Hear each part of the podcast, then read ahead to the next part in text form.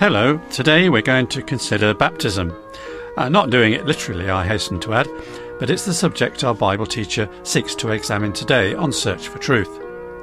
This is your Bible teaching programme, and we thank you for tuning in. And it's talk number six in our Basic Bible Truths series. Now, baptism is one of the things mentioned in the Bible which happened to new converts to the Christian faith. People have many ideas about baptism. What's its significance?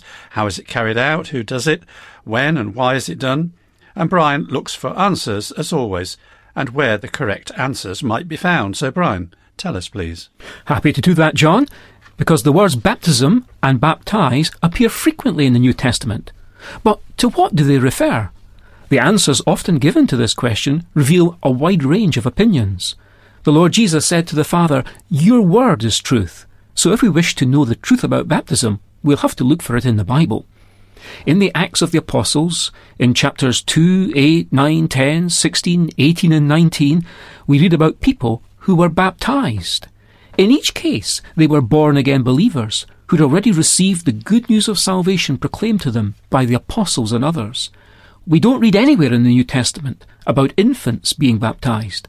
Baptism is only for those who personally believe in Christ and have accepted Him as their Saviour. And how is baptism to be performed? The Lord used a word that means dipping or immersing in a fluid. So when the Lord's disciples were given the command to baptize other people, He meant for them to be plunged or dipped in water, just as He Himself was immersed in the waters of the Jordan River before being quickly brought up again. It actually says of the time when Philip baptized an Ethiopian that they both went down into the water then, as if to emphasize the immersion feature, it says, when they came up out of the water. Check that out for yourself in Acts chapter 8. Christian baptism, by this means, is designed to symbolize burial and rising again, as explained by the Bible's explicit teaching concerning baptism. In Romans chapter 6 and verse 4, for example, the Apostle Paul clarifies its spiritual meaning. He says, Therefore, we have been buried with him through baptism into death, so that as Christ was raised from the dead through the glory of the Father, so we too might walk in newness of life. What's the spiritual reality which lies behind this? Well, when a person believes in Christ, God regards him or her as having died in a spiritual sense with respect to sin, the law, and the world. That person is now joined to the glorified and risen Christ and should live in the joy and power of the resurrection. This is what's symbolized in the act of baptism, and so that act requires a burial and a resurrection. Why should we be baptized? Is it necessary to maintain our salvation from eternal condemnation? No, emphatically no. Does it make our salvation more secure? No. Why baptism then? In addition to the meaningful symbolism that we've already mentioned, we should also be baptized simply because it's a commandment of the Lord, to whom all authority has been given. Our motivation for being baptized will be because, since we truly love the Lord Jesus, we therefore want to obey his commands. Baptism is an important step on the path of discipleship. There are other important steps, of course. This becomes apparent as we explore the Acts of the Apostles. There it can be seen that after baptism, the disciples were added to the existing local church. They were added to the Lord and to those who were already gathered together on the authority of the Lord. At Pentecost, all those baptized were added to the Church of God in Jerusalem. It's the same today. A believer should be added to a biblical Church of God. But let's be clear baptism is not necessary for salvation itself. Baptism is something we do, it's a work, and so it cannot save us, as the Bible plainly teaches we're not saved by works. In the sixth chapter of Romans, Paul begins by saying, By no means! How can we who died to sin still live in it?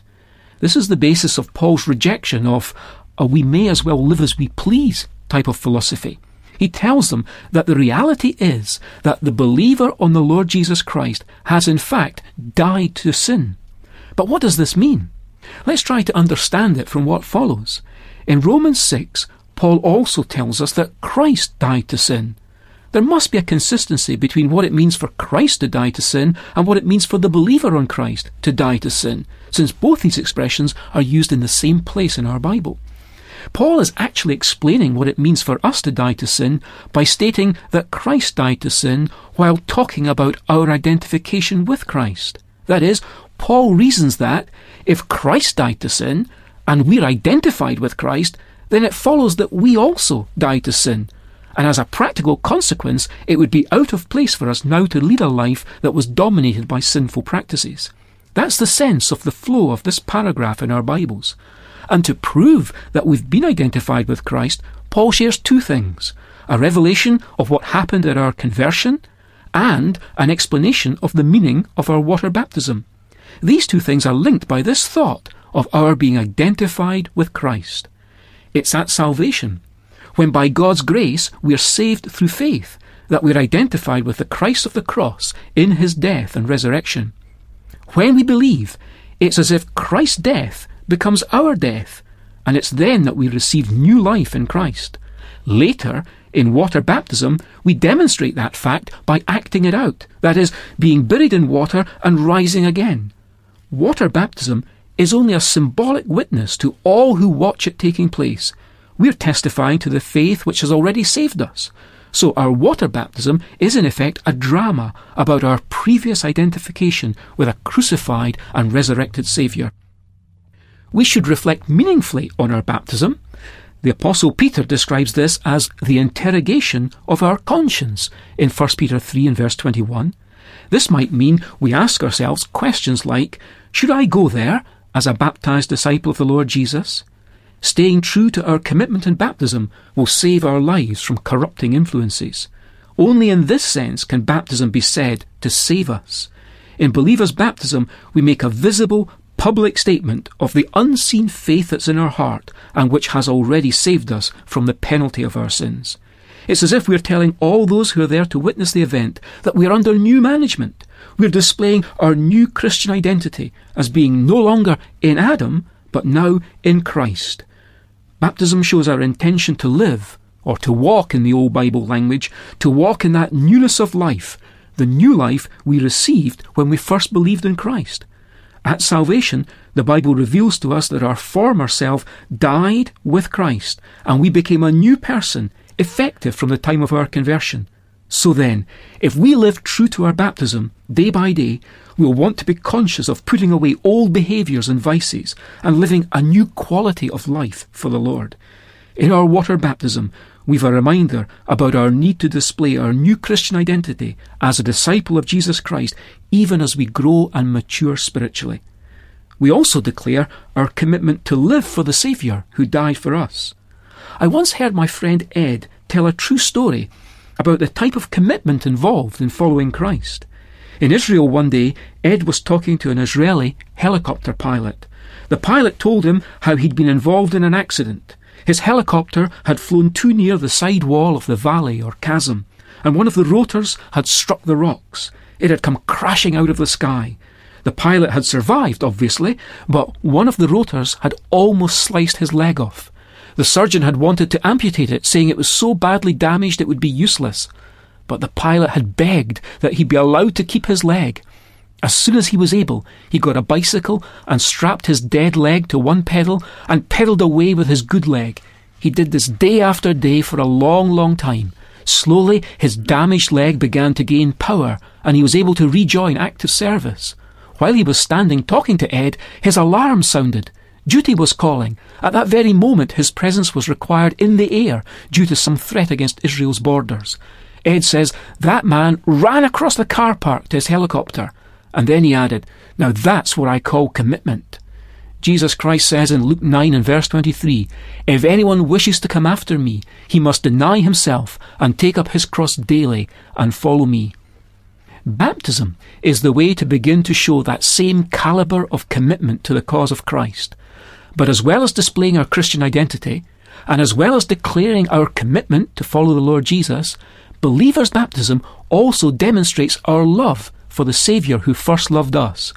Jesus said in John 14 and verse 15, If you love me, you will keep my commandments. And then the Lord commanded his first disciples in Matthew 28 verse 19 to go and make disciples of all the nations, baptizing them in the name of the Father and the Son and the Holy Spirit, teaching them, he said, to observe all that I commanded you. And they did that. For as we've seen, Paul commanded unbaptized believers to be baptized in the name of the Lord Jesus, the single name of the triune God. When we keep this command, like any other, we show our love to the Lord.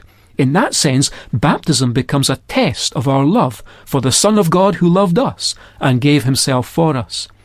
I remember hearing about an unusual test of love. A certain Lieutenant Blandford had taken a book from among the hundreds of Army library books at his Florida training camp. In it he discovered handwritten notes in a woman's writing. Her name was written at the front, too. It was Hollis Meynell. So he'd got hold of a New York City telephone book and found her address. He'd written and she'd answered. But next day he'd been shipped out. But they'd gone on writing. When at last home from his tour of duty, he arranged to be standing under the clock at the Grand Central Station in New York, waiting for his first meeting with Hollis Meynell, whom he was to recognise by the red rose she'd be wearing in her lapel. At one minute to six, he noticed a young woman coming towards him. Dressed in a green suit, her figure was long and slim. Her blonde hair lay in curls, her eyes blue as flowers. He started toward her. It was then he saw Hollis Meynell. She was standing almost directly behind the girl, a woman well past forty, her greying hair tucked under a worn hat. She was more than plump, her thick ankled feet were thrust into low heeled shoes, but she wore a red rose in the rumpled lapel of her brown coat. Blandford felt as though he were being split in two. So keen was his desire to follow the girl in green, yet so deep was his longing for the woman whose spirit had truly upheld his own. Her pale, plump face was gentle and sensible. He could see that now. Her grey eyes had a warm, kindly twinkle. This would be something perhaps even rarer than love. He squared his broad shoulders, saluted, and said, I'm Lieutenant John Blandford, and you? You are Miss Meynell. I'm so glad you could meet me. May I take you to dinner? The woman's face broadened in a tolerant smile. I don't know what this is all about, son, she answered. That young lady in the green suit, the one who just went by, she begged me to wear this rose on my coat. And she said that if you asked me to go out with you, I should tell you that she's waiting for you in that big restaurant across the street. She said it was some kind of test. We can think of baptism as a test. Since it's a command of the Lord Jesus, whether we submit to water baptism or not is really His test of the reality of our love for Him. May I ask, have you proved and demonstrated your love? Have you declared your commitment? And have you displayed your Christian identity? All by going through the waters of baptism? No? Then what's hindering you? To walk with